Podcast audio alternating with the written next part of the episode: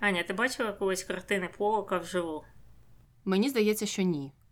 Або я просто, коли останній раз була в Музеї сучасного мистецтва в Нью-Йорку, так швидко бігла залами, що просто пропустила його картини. Вони там були, насправді. Декілька, принаймні, точно були, я тобі не скажу, як вони називалися, бо вони всі дуже схожі. Але були, і я не можу сказати, що вони справили на мене велике враження. Але більше про сучасне мистецтво і саме Джексона Поллока у сьогоднішньому випуску.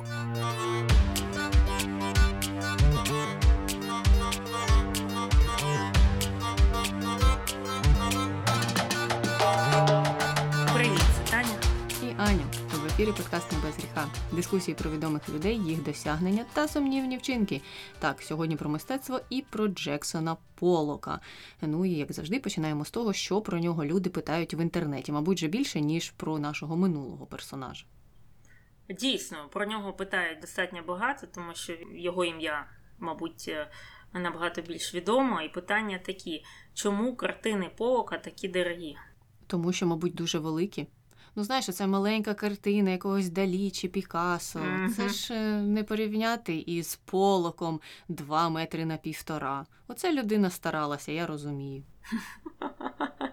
Так ти думаєш, що будь-яка людина, яка намалює картину площею 2 метри на 1,5, може продати її за $150 мільйонів? Ну, знаєш, для цього ще треба інший дар маркетинговий щонайменше. Але якщо серйозно, ну, зрозуміло, що вони такі дорогі, тому що він у свій час був дуже прогресивним художником. І ще, як завжди, як це закономірно буває, частину з картин його публіка зрозуміла вже після того, як він помер. Тому що за його життя певні картини були, ну, взагалі нікому не потрібними, а потім пізніше до них аудиторія звернулася. Такі явища досить популярні у мистецькому світі. І з Поллоком це також сталося. Я не кажу, що він чисто випадково став популярним, чи його картини стали такими дорогими. Але тут було декілька складових. І його талант, ну і ще те, що публіка в певний момент чомусь вирішила, що так, він дійсно достойний багатьох мільйонів. Угу. Публіка, талант, маркетинг і дуже правильні і хороші зв'язки з впливовими мистецькими критиками, про що ми ще згадаємо. А далі, яка найвідоміша картина Поллока? Ну, мабуть, я обійшла за вартістю. Найвідоміша, мабуть, має бути найдорожчою, а найдорожча, наскільки я знаю, це номер 5. Дуже легко запам'ятати назви багатьох його картин. Номер 5 картина продалася за $140 мільйонів. Угу. Ну і що там намальовано? Ну, що там намальовано? Як завжди, там дріппінг, про який ми ще поговоримо. Там намальовано щось, Таню, що ти бачиш. Ось це головне було у картинах Джексона Поллока. Добре. Ну, тоді наступне питання, яке виходить з цього. Що означають картини Поллока? А означають вони те, що ти для себе візьмеш ці картини, особливо якщо ми говоримо про ті, які були створені з допомогою техніки дріппінгу. Він тому їх і нумерував, а не називав, тому що він не хотів якісь свої значення і розуміння переносити іншим людям в голову. Тому от у нього є картина номер 5, номер 4, ну і так далі, номер 1. А там далі глядач має сам собі зрозуміти, що він бачить. І, звичайно, у нього були інші картини, які мали, ну, назви більш значущі, ніж просто число. Але він загалом прийшов до того, що не треба нав'язувати людям якісь свої розуміння. Бо мистецтво, ну, воно таке суб'єктивне, і ти можеш бачити, що захочеш. І в цьому немає правильного або неправильного.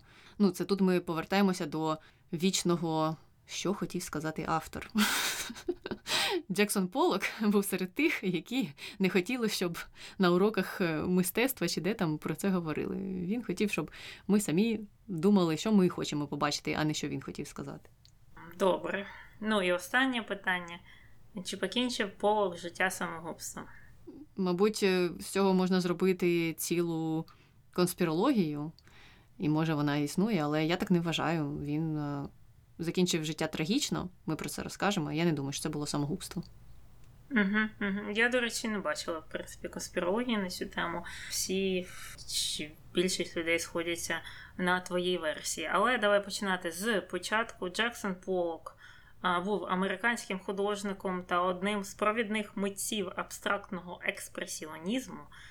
Також він став широко відомий завдяки використанню техніки дріппінгу. Тобто він викладав дуже велике полотно собі на підлогу у своїй студії, брав банку з фарбою і потім просто її виливав на це полотно за допомогою пензлика чи чогось іншого, або просто його розприскував і так рухався навколо цього полотна і створював так своє мистецтво. І існує жарт, що підлога в студії Джексона Поллока виглядає як одна з його відомих картин.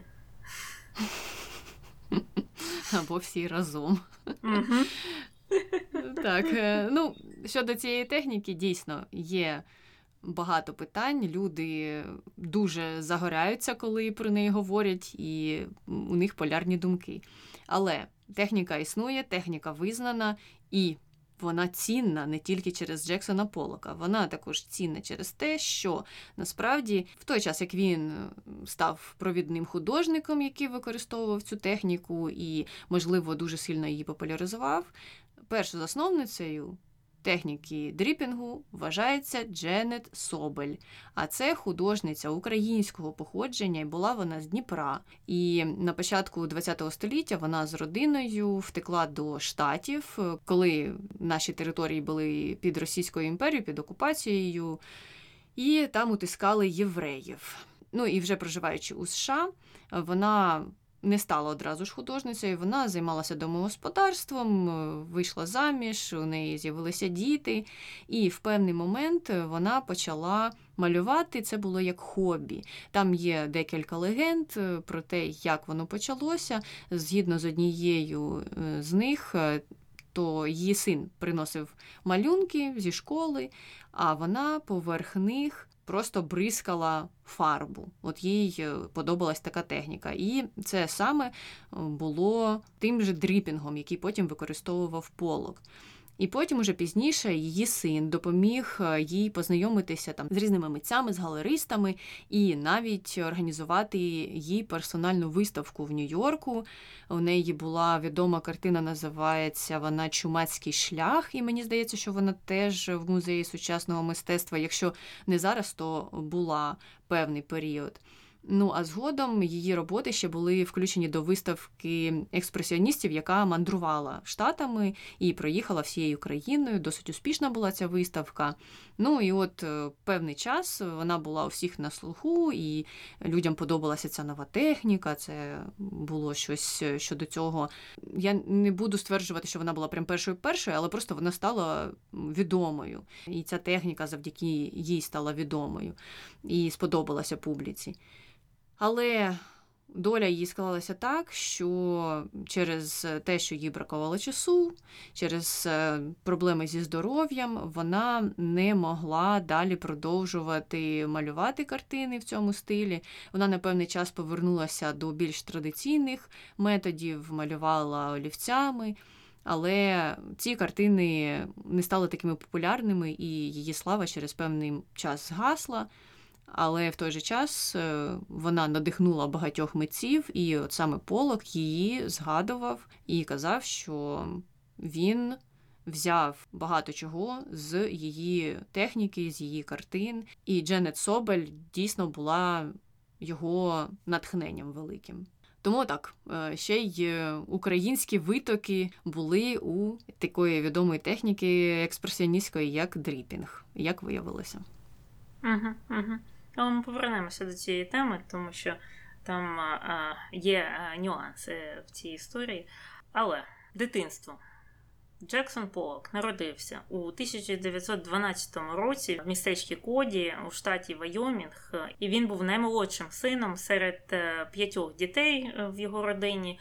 Його батько працював фермером, а згодом він пішов на іншу роботу працювати державним землеміром та дослідником сільськогосподарських угідь.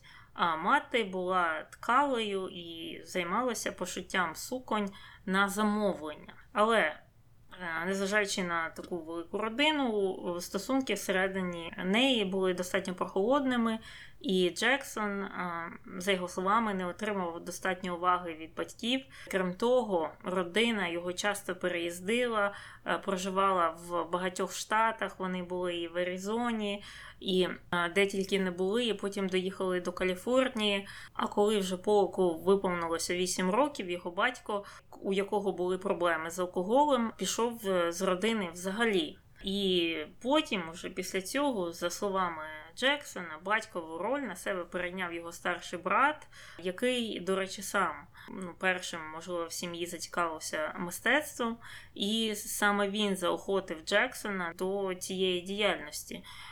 Вони обидва дуже надихалися витворами мистецтв корінного населення, а саме фресками. І тоді, коли сім'я жила в Лос-Анджелесі, Поллок вступив до школи прикладного мистецтва, але його звідти невдовзі виключили. І там він стрибав з однієї школи в іншу, його там вигнали зі звичайної школи, він там не справлявся. А це ж він пішов в мистецьку якусь, з неї теж він випав, і в іншу пішов, і там також щось не склалося. Ну і коротше, вже в 30-му році, потім він слідом за своїм старшим братом Чарльзом переїхав до Нью-Йорка. І там вони обидва пішли навчатися в лігу студентів-художників. І там вже вони потрапили у цю всю художню тусовку, і там Поллок познайомився з багатьма митцями нью-йоркськими, і особливо тоді його зацікавили муралісти та монументалісти з Мексики, якими він дуже надихався.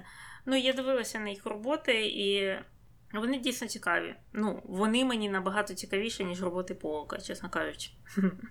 Так, і вони, крім розміру, на перший погляд, мало чим схожі. Так, це теж якийсь експресіонізм, але там зрозуміла тематика. Тобто це не зовсім абстракції або зовсім не абстракції. Там є певний сюжет у тих монументальних роботах. Але, можливо, якщо дивитися на кольори, то вони так перегукуються з тим, що Поллок потім писав. Ага, так. Ну і от якраз в той час, уже в 30-ті роки, після вступу до цієї тусовки, після соціалізації з різними там митцями і мистецтвознавцями, він відкрив для себе оцю техніку дріпінгу, почав це ж розкладати полотна на підлозі своєї студії і от наносити фарбу таким от довільним способом. І деякі критики або оглядачі його творчості, його мистецтва навіть називали це таким типом танцю, тому що коли Поллок розбризкував цю фарбу по полотну, він постійно рухався, і таким чином все його тіло було задіяно у цій творчості, у цьому мистецтві. Але як він почав заробляти на цьому гроші? Значить, під час Великої депресії, тоді президентом був Франклін Рузвельт, і він вирішив започаткувати програму під назвою «Федеральний мистецький проєкт». І якраз ця програма була спрямована на стимулювання економіки і мистецтва в тому числі. І Поллок був одним з багатьох художників, які долучилися до цієї програми, і завдяки ній вони отримали фінансування на своє образотворче мистецтво. І взагалі, в першу чергу, цей проєкт був створений не для просування культури як такої, а як програма для створення робочих місць для митців під час Великої депресії. Ну просто, щоб вони там з голоду всі не помирали. Але плюсом було те, що також в той же час ця програма ніяк не регулювала ні тему, ні стиль художників. І от в кінці кінців це от фінансування, така лібералізація напрямків привели до того, що за 8 років існування цієї програми було створено понад 400 тисяч витворів мистецтва, які були доступні для публіки там, в різних мистецьких центрах по всій країні. І таким чином цей поштовх розвитку американського мистецтва різного там, типу і напрямку пішов фактично згори, що неочікувано як для країни, в якій знову ж переміг капіталізм, і дуже так зверху вниз дивляться на програми, які фінансуються федеральним урядом для просування будь-чого, а особливо мистецтва. Ну так, дійсно нетипово для Штатів, але загалом ця програма вважалася дуже корисною, дуже успішною і корисною в тому плані, що хоча вона не мала, як ти сказала, на меті просування культури, в кінці кінців ті витвори мистецтва, які були створені, вони стали доступними, тому що за часів існування цієї програми також були створені ці якраз культурні центри, різні місцеві музеї маленькі, і ціллю програми було демонструвати витвори мистецтва якраз по всіх оцих центрах. Тому одні плюси, я навіть не знаю, які були мінуси. Хоча, мабуть, якісь консерватори знайшли б там, звичайно, негативні сторони і сказали б, що треба було не це фінансувати, а що збройне якесь відділення економіки. Добре, повертаємося назад до Поллока і якраз до того, що його кар'єра пішла, не те, щоб там вгору, але він міг заробляти, він добре влився в цю програму, працював довго, і брат там теж його був задіяний.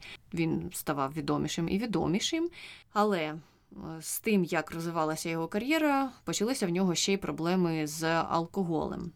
Він намагався спочатку це все лікувати за допомогою терапії, це певний момент йому допомагало, в інші моменти не допомагало.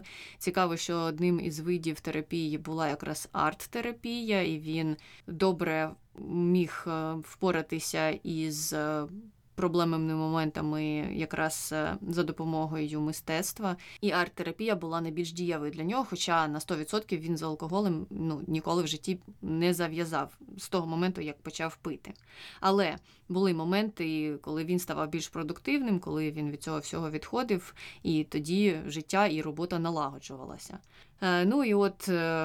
В один із хороших періодів, це було в 41-му, дехто каже, в 42-му році, він познайомився на одній з вечірок мистецьких з Лі Краснер. А Лі Краснер на той момент була досить відомою художницею, вона теж працювала у тому ж стилі абстрактного експресіонізму, і вони домовилися, що вона відвідає його студію, подивиться на його роботи. За її словами, вона прямо напросилася до нього, тому що вона вже про нього чула, і була дуже вражена в кінці кінців його витворами мистецтва. І згодом на основі таких однакових інтересів і роботи в них почалися вже й романтичні стосунки, які тривали дуже довго. І тоді ж популярність Поллока якраз росла, і до нього проявила інтерес інша теж дуже впливова людина, яку звали Пегі Гугенхайм.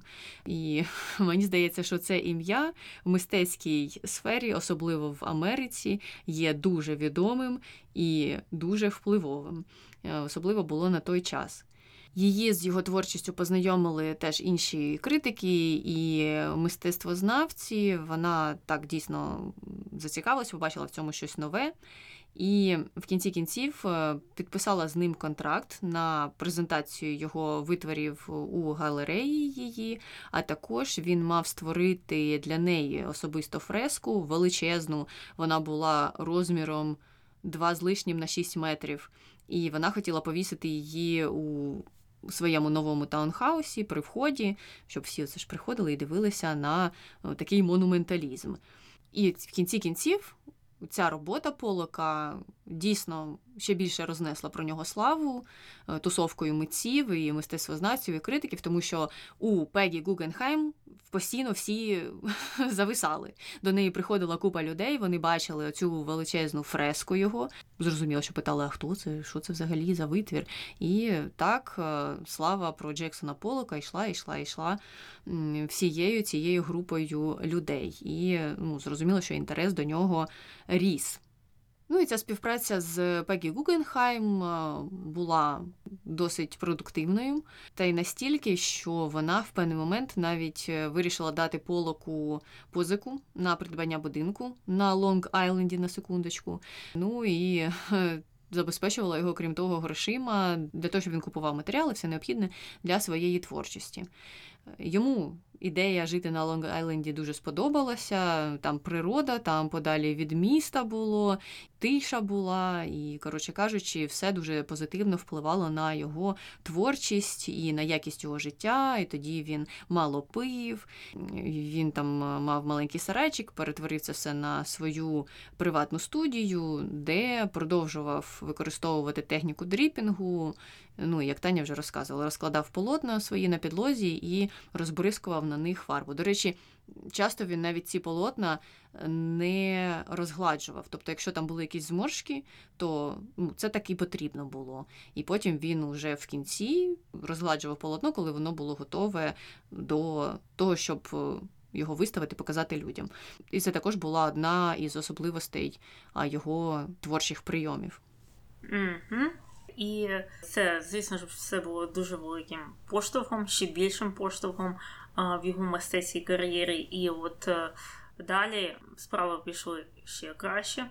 У 47-му році Поллок вже почав співпрацю з іншою арт-дилеркою та колекціонеркою. Її звали Бетті Парсонс.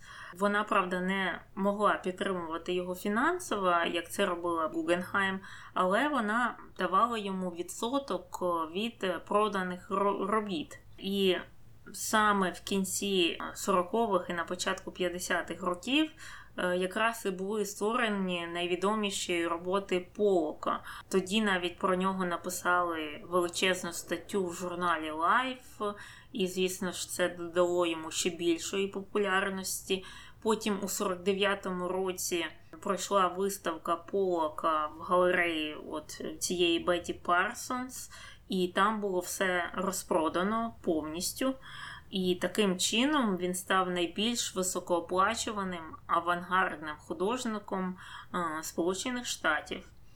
Але в той же час, звісно, що з великою популярністю приходять і більше критики, і хейтери. І разом з хейтерами до Поллока також прийшли і сумніви у цінності його власних робіт. І протягом певного часу він сам не міг визначити, чи є його роботи якимись вартісними, важливими, чи ні, і завжди питав думку своєї дружини Лі Краснер, і часто перекладав на неї рішення про те, чи варто ту або іншу картину комусь показувати. Ну і, звичайно, оці його сумніви, проблеми, якісь коливання в настрої, це все поглиблювалося алкоголізмом. Потім, після цього періоду, він почав експериментувати з техніками і хотів сам начебто відійти від цього дріпінгу. І, наприклад, от на початку 50-х років він створив монохромну колекцію в темних тонах, але публіка була не в захваті від цього. І я дивилася цю монохромну колекцію, але там же ж дріпінг. Принаймні, з того, що я бачила, роботи от ранніх 50-х років, так, вони монохромні, там все в чорному кольорі, можливо, в сірому, але виглядає як в чорному. І це той самий дріпінг, тільки без кольорів. Чи я не на те дивилася, Аня? Він там поступово переходив. У нього були ці монохромні роботи в техніці дріпінг, які так публіка не сприйняла, йому там навіть казали, що давай, зроби те ж саме, тільки в кольорі, повертай назад. А потім він трошки відходив і від цього, і є роботи, де він малював, тобто там мазки були. Вони монохромні також, потім там були такі ще не монохромні, але в досить темних тонах, такі бурі якісь кольори, і там видні мазки, робота різними інструментами, а не просто розбризкування фарби. Тобто, мені здається, що це все відбувалося просто поступово. І так, дійсно, мабуть, те, що ти бачила, це були ці ранні роботи якраз на межі переходу від одного до іншого стилю. Угу. Зрозуміло. В будь-якому випадку ця вся монохромна колекція, монохромний період був не найкращий в комерційному плані, тому що ці картини не продавалися, тоді принаймні. І, як казала Аня, деякі галеристи навіть зверталися до Полока і просили повторити, можливо, те ж саме, але в кольорі, бо це якось дуже так похмуро і нудненько. От якщо додати жовтого, червоного і зеленого, буде вже набагато краще. А Полоку така реакція не подобалася, бо він вважав, що він хотів зробити якийсь поворот важливий в своєму мистецтві або глобально якось винайти якусь нову техніку, новий підхід, новий напрямок. А спільнота виявилася не готовою до такого повороту. І, в принципі, оці картини того періоду монохромного тоді не визнали, але, звісно, згодом, після його смерті, після того, як він став більш таким хайповим, як це часто буває після смерті, то і, звісно ж, ті монохромні картини, які всі хейтили, вони зайшли і продавалися за великі гроші. Угу. І там же ж теж було цікаво, що деякі критики казали йому особисто, що ми розуміємо ці всі інновації, але ти ж сам зрозумій нас, що ми не можемо це все просувати, бо люди поки що до цього не готові. Тобто нібито вузьке оце професійне коло розуміло цінність його витворів ще тоді, але всі погодилися, що вони не зможуть це все просунути далі за свою тусовочку. Не знаю, наскільки це відповідало дійсності, чи, можливо, це були їхні суб'єктивні бачення, але я читала декілька статей. Звичайно, вони були схвальні щодо Полока, тобто там настрій був переважно такий адвокатський. На його стороні виступали ті критики сучасні, які говорили про його мистецтво, і казали, що так, це ж ці тогочасні критики так його підставили. Якби вони були більш сміливими і могли просунути оці його інновації публіці, то тоді, можливо, все було б інакше, ніж сталося далі в його житті. Але сталося все по-іншому. І Поллок розлютився у відповідь на таку реакцію, посилилася його депресія, посилилися ці стани важкі, і це все, звичайно ж, перенеслося на його особисте життя. Його дружина була стурбована усім тим, що відбувається. В певний момент навіть запросила його матір пожити з ними і допомогти Полоку. І нібито на певний час це все допомогло, дійсно. І Полок повернувся до малювання, знову ввів різні кольори в свої картини, і попит на його картини почав знову зростати. Але він це сприйняв по-іншому.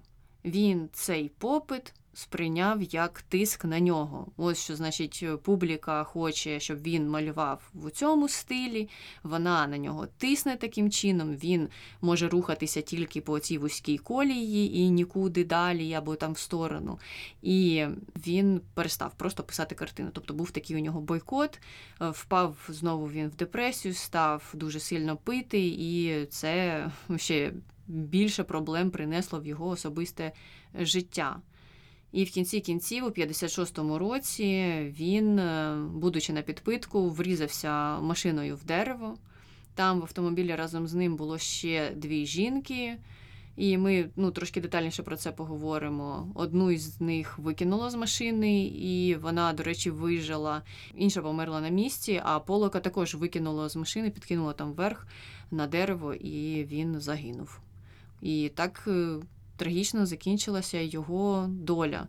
І я розумію, що це, мабуть, такий стрибок від його творчості до загибелі різкій, але просто між цим усім є багато контроверсійних моментів, і ми зараз певні порожнини заповнимо у наступних розділах. І якраз можна перейти до особистого і зрозуміти дещо із його біографії. В цьому сегменті, значить, ми вже згадували, що Поллок і Лі Краснер почали свої романтичні стосунки. Вони одружилися в 45-му році. Разом оце ж переїхали на Лонг Айленд, придбали будинок, гроші на які їм Пегі Гугенхайм виділила. І там їм дуже подобалося жити, вони часто влаштовували різні прийоми для гостей, разом писали картини, в саду працювали. Тобто таке було в них досить спокійне життя, але із зв'язком з мистецьким світом, тому що до них часто приходили їхні колеги, різні критики, мистецтвознавці, тобто їм це все подобалося. І оскільки на початку кар'єри Поллока Лі Краснер була більш досвідченою художницею, вона ж тоді якраз і знайомила його із багатьма відомими людьми в цій сфері, і таким чином він налагодив свої ці соціальні зв'язки, які були корисними йому, і також цікаво, що вона його навчила багатьом технікам, різним там принципам модернізму, тому що вона це все досліджувала набагато детальніше, можливо, ніж він, як багато із мистецтвознавців вважають. І загалом критики, друзі Поллока визнавали, що вона на нього мала великий вплив, і дехто навіть казав, що без неї його б не було. Настільки вона повпливала на його життя і творчість.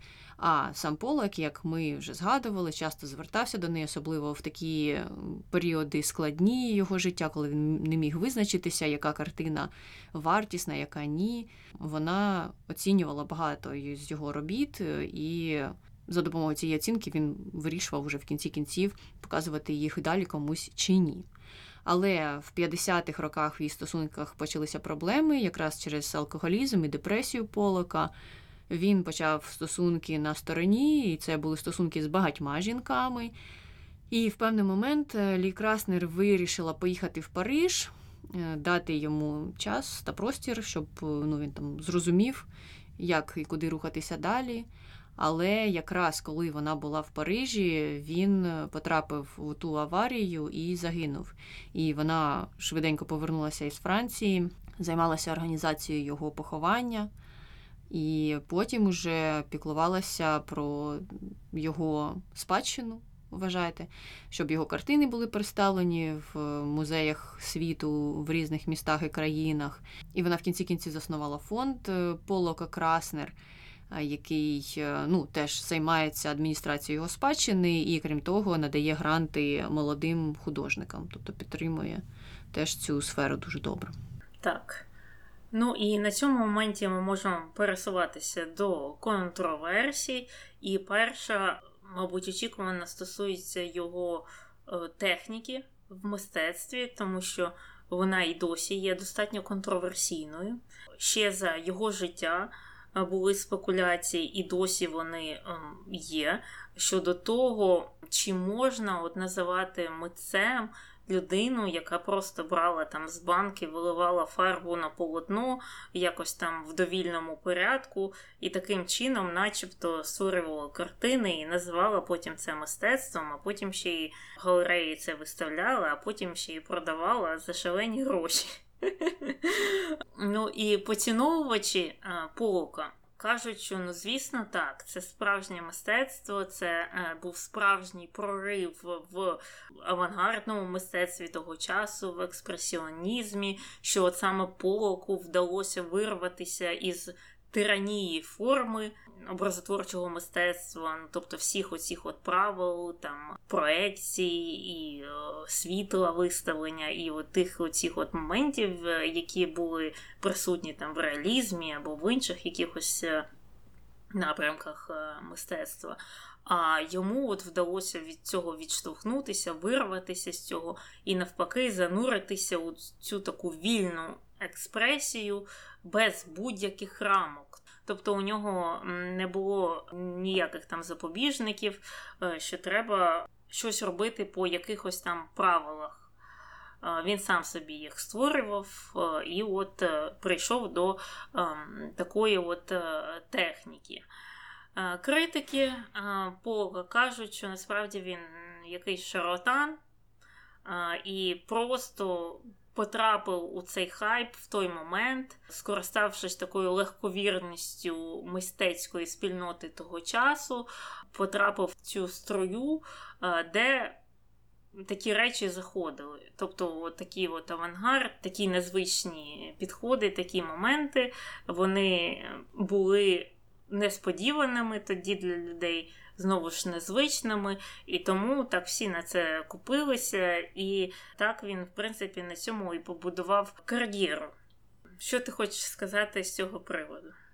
Особисто мені його картини подобаються.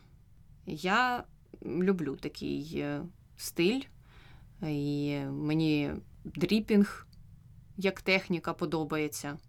І коли треба було, наприклад, в хаті порозвішувати картини, тому що багато хто приходив до мене і казав, що, Боже, в тебе нічого на стінах не висить, як так можна жити? То я взяла і майже такою ж технікою зробила картини і порозвішувала на стіни. У мене тепер варіація на Поллока висить по всіх кімнатах. Тому, якщо говорити суб'єктивно, я не вважаю його шарлатаном. Ну, і, звичайно, я ж не можу говорити як професіонал, тому що в мене немає освіти мистецького критика. Але, якщо можна приліпити банан на стіну, і це будуть вважати мистецтвом, і купувати його за величезні гроші, або, не дай Боже, згадати NFT, які купували за величезні гроші теж нещодавно люди, ну, то тоді чого котити бочку на Поллока? Мені здається, що в порівнянні з цим усім Поллок взагалі не має стояти. Угу. Зрозуміло. Ну, тоді ми перейдемо до іншого пункту, який, мені здається, трохи суміжний з цим попереднім. І це щодо цього питання першопроходства в цій техніці малювання по всій поверхні. Воно називається англійською all-over painting, тобто ну, все полотно було якось розфарбовано, і це все в комбінації з дріпінгом, і часто, особливо його сучасники, намагалися приписати йому оцю от інновацію в живописі, що начебто він був перший, хто придумав покривати все полотно таким чином абстрактними оціми візерунками, і в цьому от його цінність, в цьому першопроходстві. До нього такого ніхто не робив, а от він такий молодець і це придумав. Але, як ми говорили на самому початку, це не зовсім так. Ну, почнемо з того, що його дружина цим займалася. Дружина мала, до речі, більше досвіду в мистецтві, ніж він, і існують версії, що саме вона наштовхнула його на цю техніку, бо вона перша за нього стала її використовувати. І потім повертаємося до українки чи американки українського походження з Дніпра, яка використовувала цю техніку дріпінгу до нього. Але так сталося, що саме він став асоціюватися з цією методикою, так, з цим напрямком в живописі, з цією технікою. І сталося це не випадково. Сталося це тому, що він в цій мистецькій тусовці, в яку він потрапив в Нью-Йорку, і також через свою дружину познайомився з дуже відомим на той час мистецьким критиком, якого звали Клеренс Грінберг. І цей от Клеренс, він був таким мистецьким ломом номер 1 того часу. Він писав ці рецензії на мистецтво, публікувався в журналах, тусувався з усіма і мав найбільший вплив в цій тусовці. От все, що скаже Клеренс, це брали за чисту монету, тобто йому дуже сильно довіряли. Якось ця от подружжя Полоків, вони здружилися з цим Клеренсом, і саме він просував цього Полока.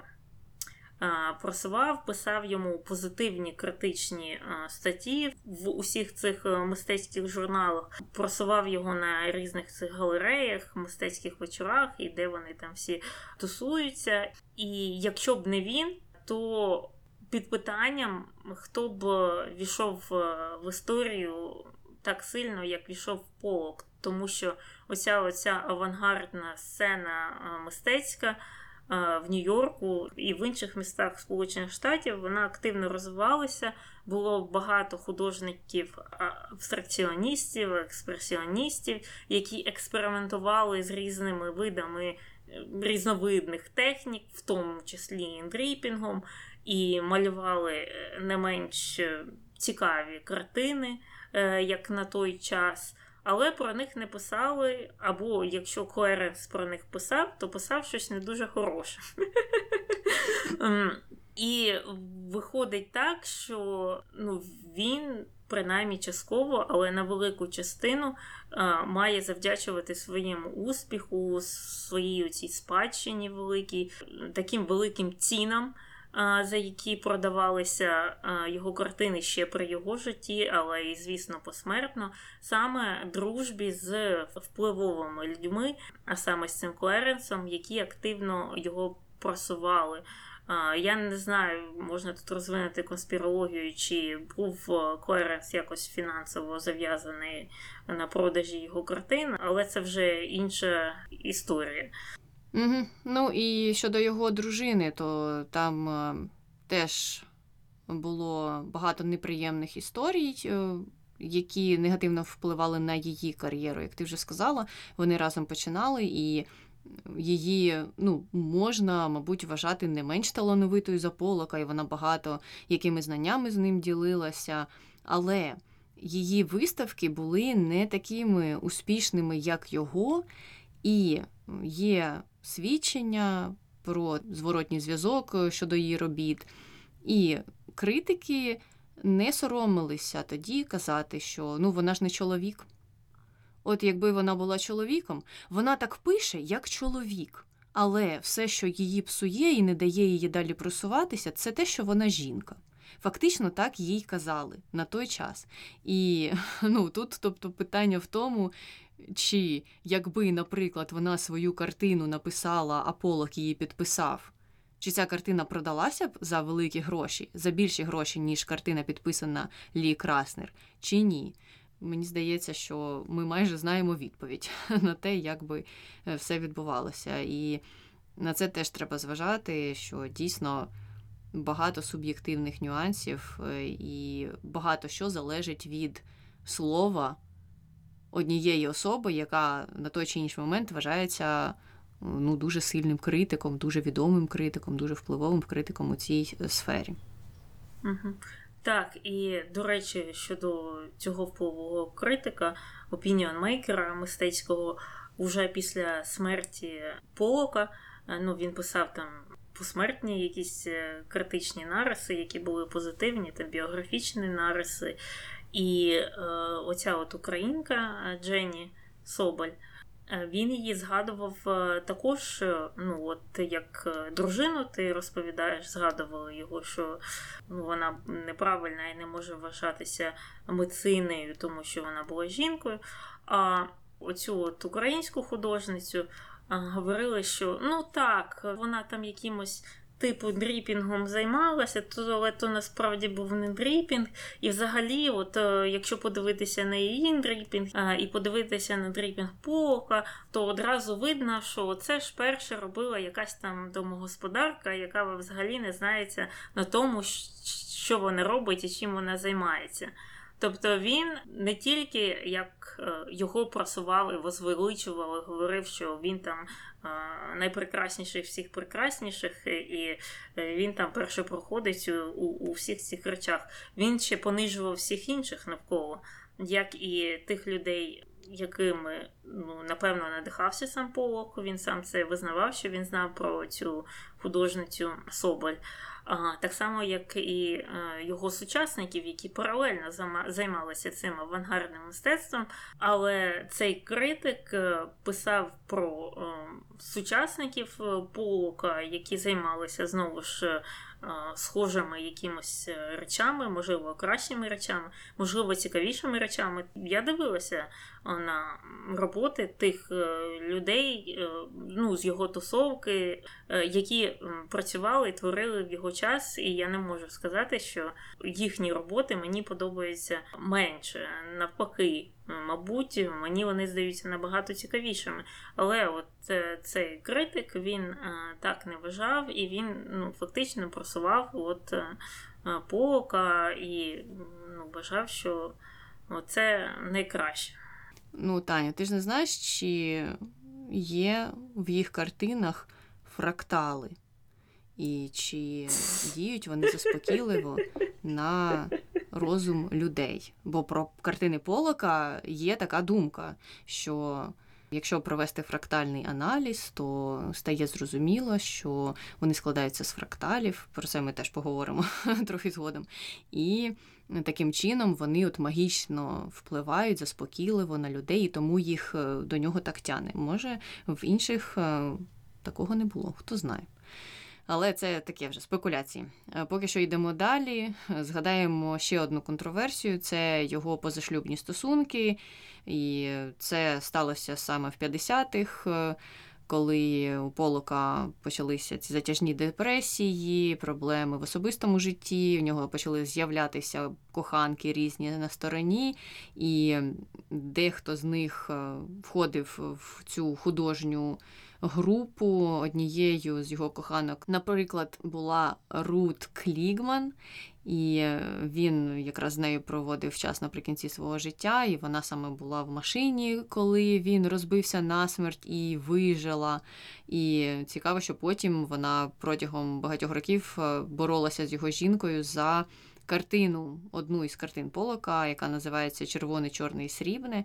За словами Крігман, він її присвятив саме їй, а дружина взагалі наполягала на тому, що невідомо, чи це його картина. Там дуже багато картин Поллока, невідомо, чи це його картини насправді. І в кінці кінців ця картина підписана як така, якій приписують авторство Поллока, тому що ідентифікувати авторство, ідентифікувати те, що вона є справжньою, було дуже важко.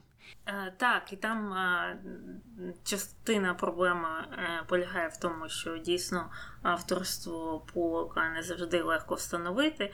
Інша частина – це те, що його дружина не любила коханку свого покійного чоловіка, що, в принципі, мабуть, справедливо.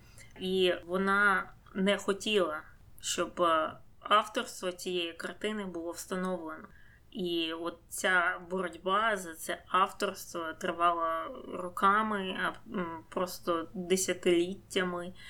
Вони боролися за авторство, тому що зрозуміло, що якщо б ця картина була визнана такою, яку написав сам Поллок, то б вона коштувала в рази більше, ніж картина, яка підписана як така, які приписують авторство Поллоку.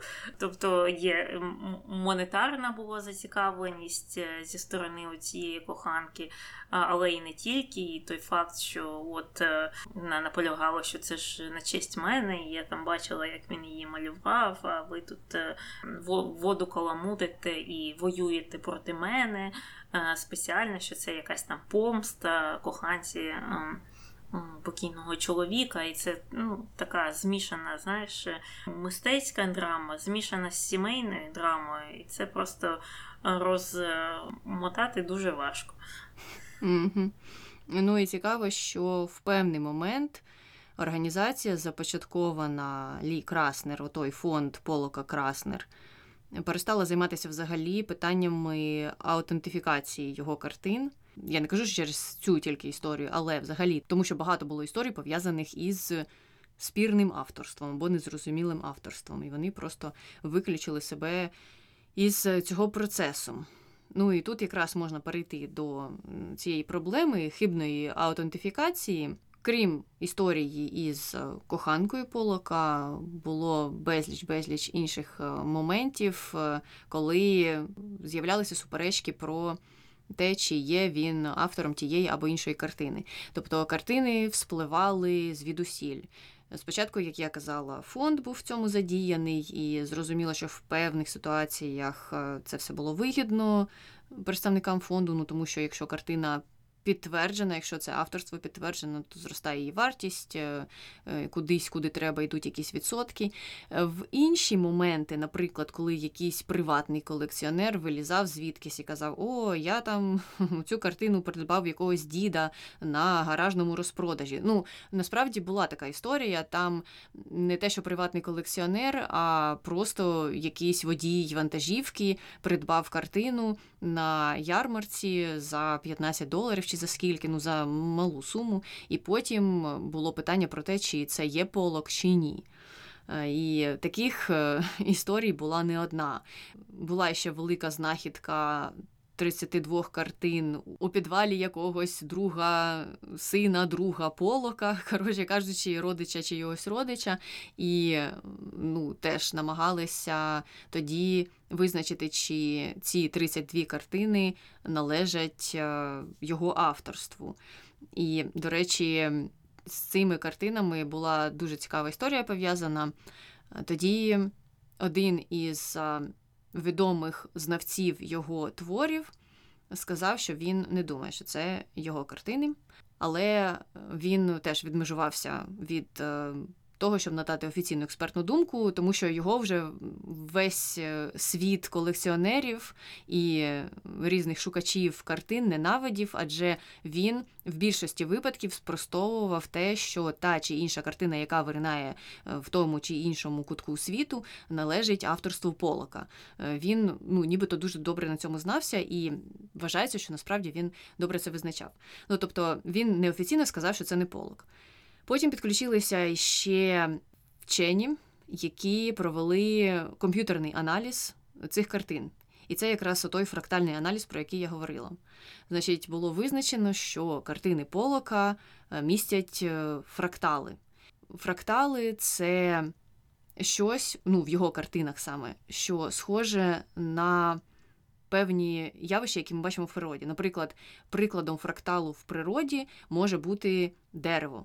Тобто ми бачимо дерево, потім, якщо подивитися на одну гілочку, то вона теж нагадує нам дерево. Потім, якщо подивитися на меншу гілочку на тій гілочці, вона теж може нагадувати дерево. І потім, якщо подивитися на листочок, уже дійти до найменшої або однієї з найменших частинок, ну, таких видимих дерева, то ми на листочку також бачимо оці розгалудження, які нам нагадуватимуть чимось дерево. Тобто в великому об'єкті міститься багато-багато менших об'єктів, які нам за своєю формою і видом нагадують оцей великий об'єкт.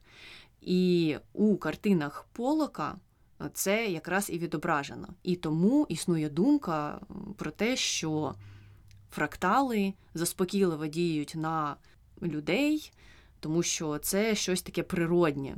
Їм приємно дивитися на картини, наприклад, Поллока. І це одна з причин, чому вони стали популярними, тому що люди асоціюють їх з якимись природними явищами або об'єктами. Так от, оці фрактали можна за допомогою комп'ютерного аналізу визначити було. І це зробили, сказали, що це не картини Поллока, тому що там цього немає. Це все, звичайно, що розкритикували цю всю історію. Трошки хтось посміявся з цих фракталів, сказав, які фрактали, про що ви взагалі говорите. Але потім вона закінчилася тим, що додаткові експертизи почали проводити саме щодо складу фарби, і виявили, що є елементи фарби, які на той час, коли проживав Поллок, ще не існували. І таким чином відмили цю історію з 32 картинами, які знайшли у підвалі друга якогось друга, і сказали, що це не Поллок, це ви там самі щось надріпали і хотіли видати це все за Поллока.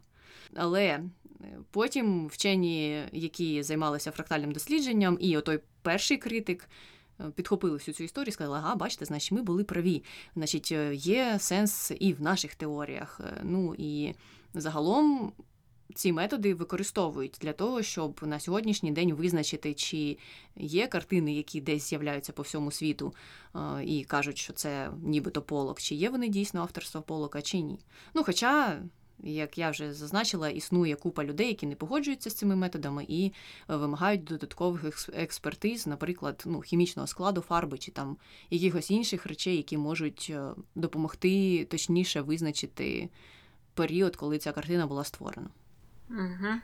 Ну і виходячи з цього, якщо знавцям, експертам з мистецтва, людям, які добре на цьому знаються, так важко встановити авторство Поллока, так важко роздивитися, він це чи не він, чи це хтось там в гаражі сам собі щось надрібав, як ти кажеш, фарбою якоюсь, якою стіни фарбують, то чи не говорить це про те, що мистецтва в цьому мало?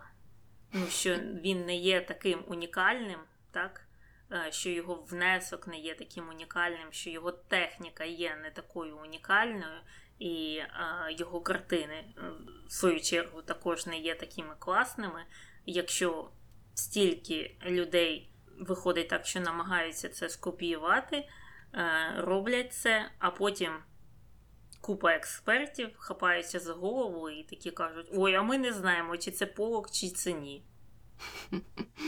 А можливо, навпаки, це робить його митцем, тому що всі хочуть його скопіювати і намагаються до нього дотягнутися і до його витворів. Ну, тут можна, мені здається, довго сперечатися. Добре, давай візьмемо Ворхола. Банка томатного супу – це мистецтво чи не мистецтво?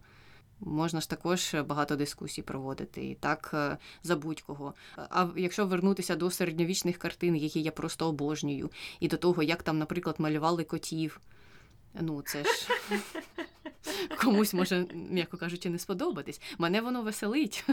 Хоча, можливо, якісь критики б і на мене сказали фу, і вважали б, що я не ціную те мистецтво. Ну, тобто, скільки людей, мабуть, стільки і думок.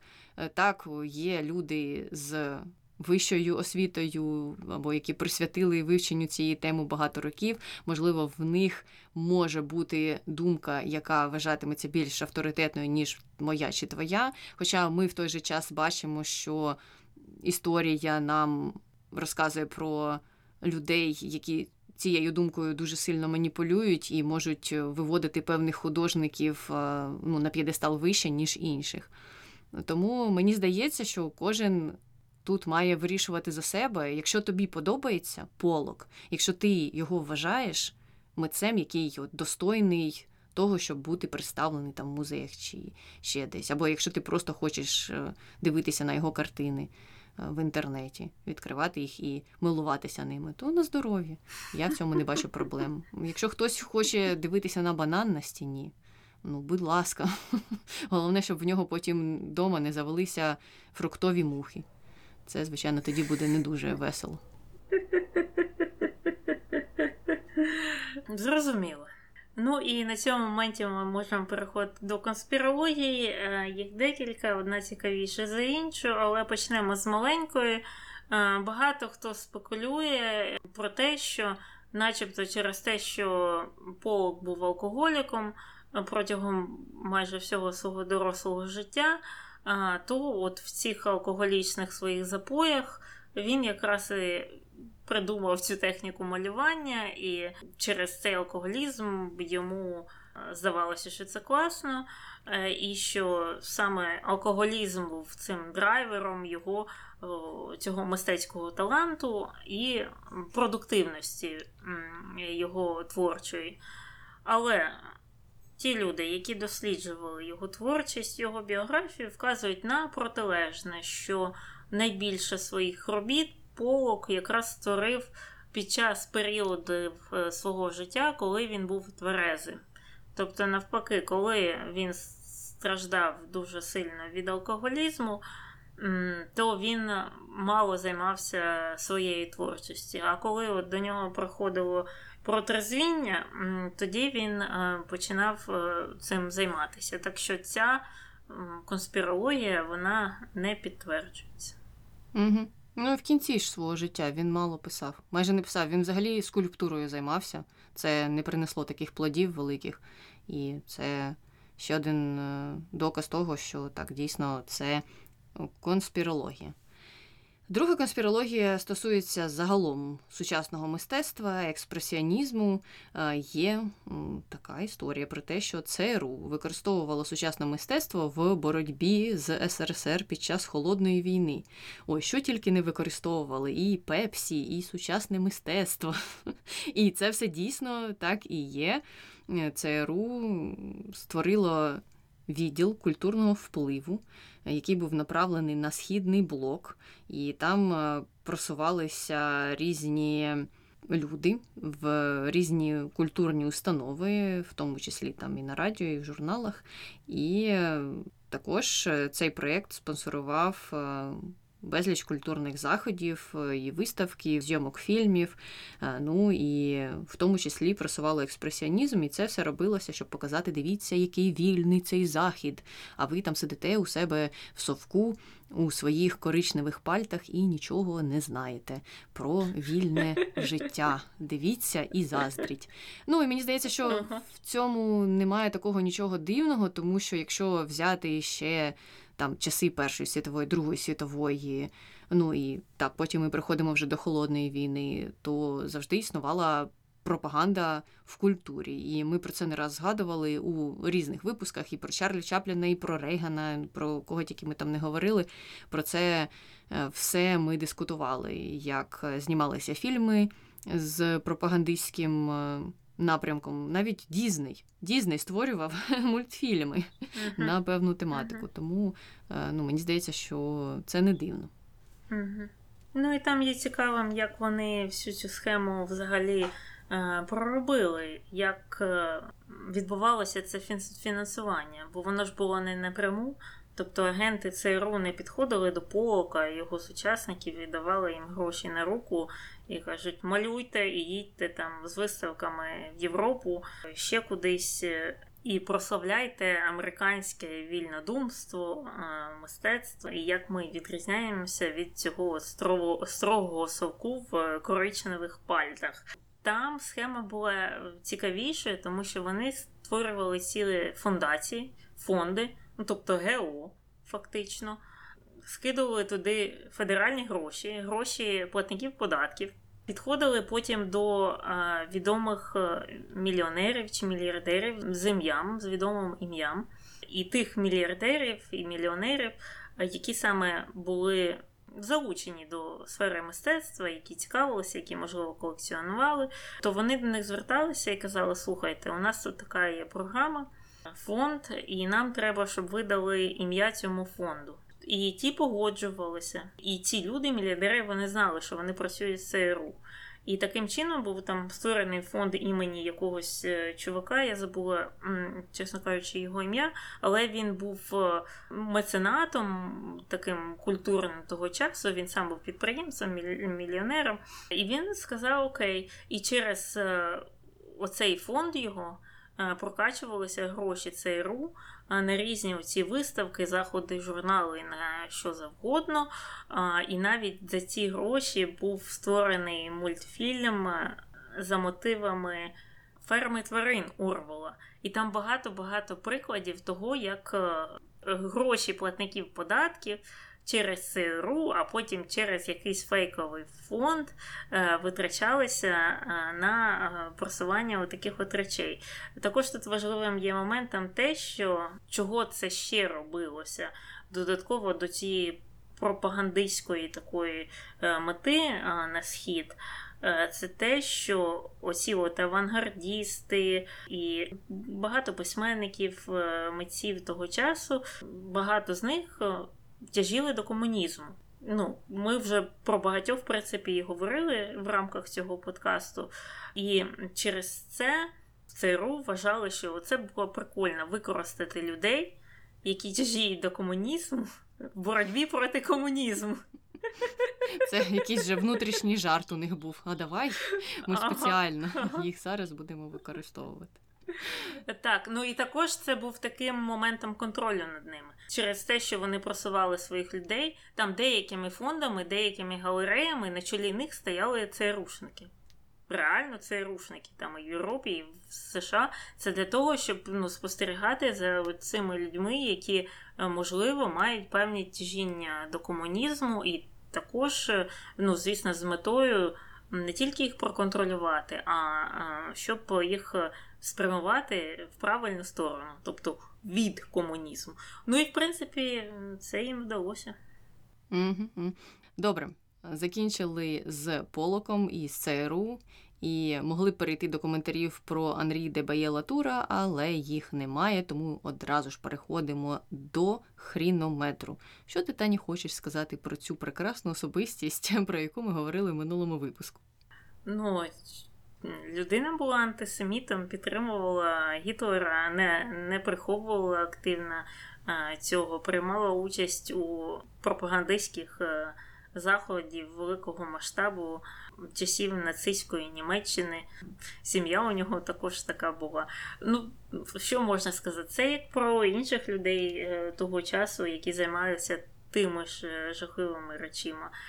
Дуже погано. Але ще гірше те, що Міжнародний олімпійський комітет відхрещується від такої негативної спадщини де Баєлатура або інших людей, бо там немало в їхній історії було діячів з сумнівною, суперечливою або просто абсолютно негативною репутацією. Те, що вони не зважуються навіть визнати, що так, дійсно, історія всього цього сучасного олімпійського руху є дуже суперечливою на будь-якому етапі. Починаючи з самого початку, закінчуючи сьогоднішніми часами, вони все намагаються будувати імідж білих, пухнастих людей, які за все хороше, проти всього поганого, за спорт, за дух, за здорове тіло і ніякої політики. Хоча так не було ніколи, не в ті часи, ні зараз. А самому де Баєлатуру я ставлю 8.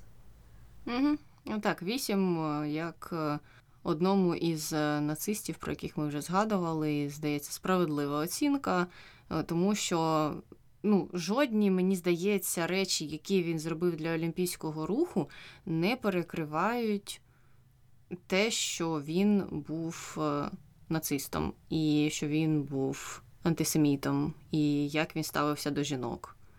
І це вже стосується якраз його безпосередньої роботи в Олімпійському комітеті. Тому, у мене, буває таке враження, що ти говориш про якусь особу, і вона от дійсно 50/50. Якісь речі можуть перекрити інші. Тобто там позитив перекриває негатив чи навпаки. А тут, те, що негативне пов'язане з ним, воно от яскраво запам'ятовується. А якісь речі, які він нібито там просував в Міжнародному олімпійському комітеті, думаєш, вони б без тебе просунулися, тому ти не сильний і реформатор.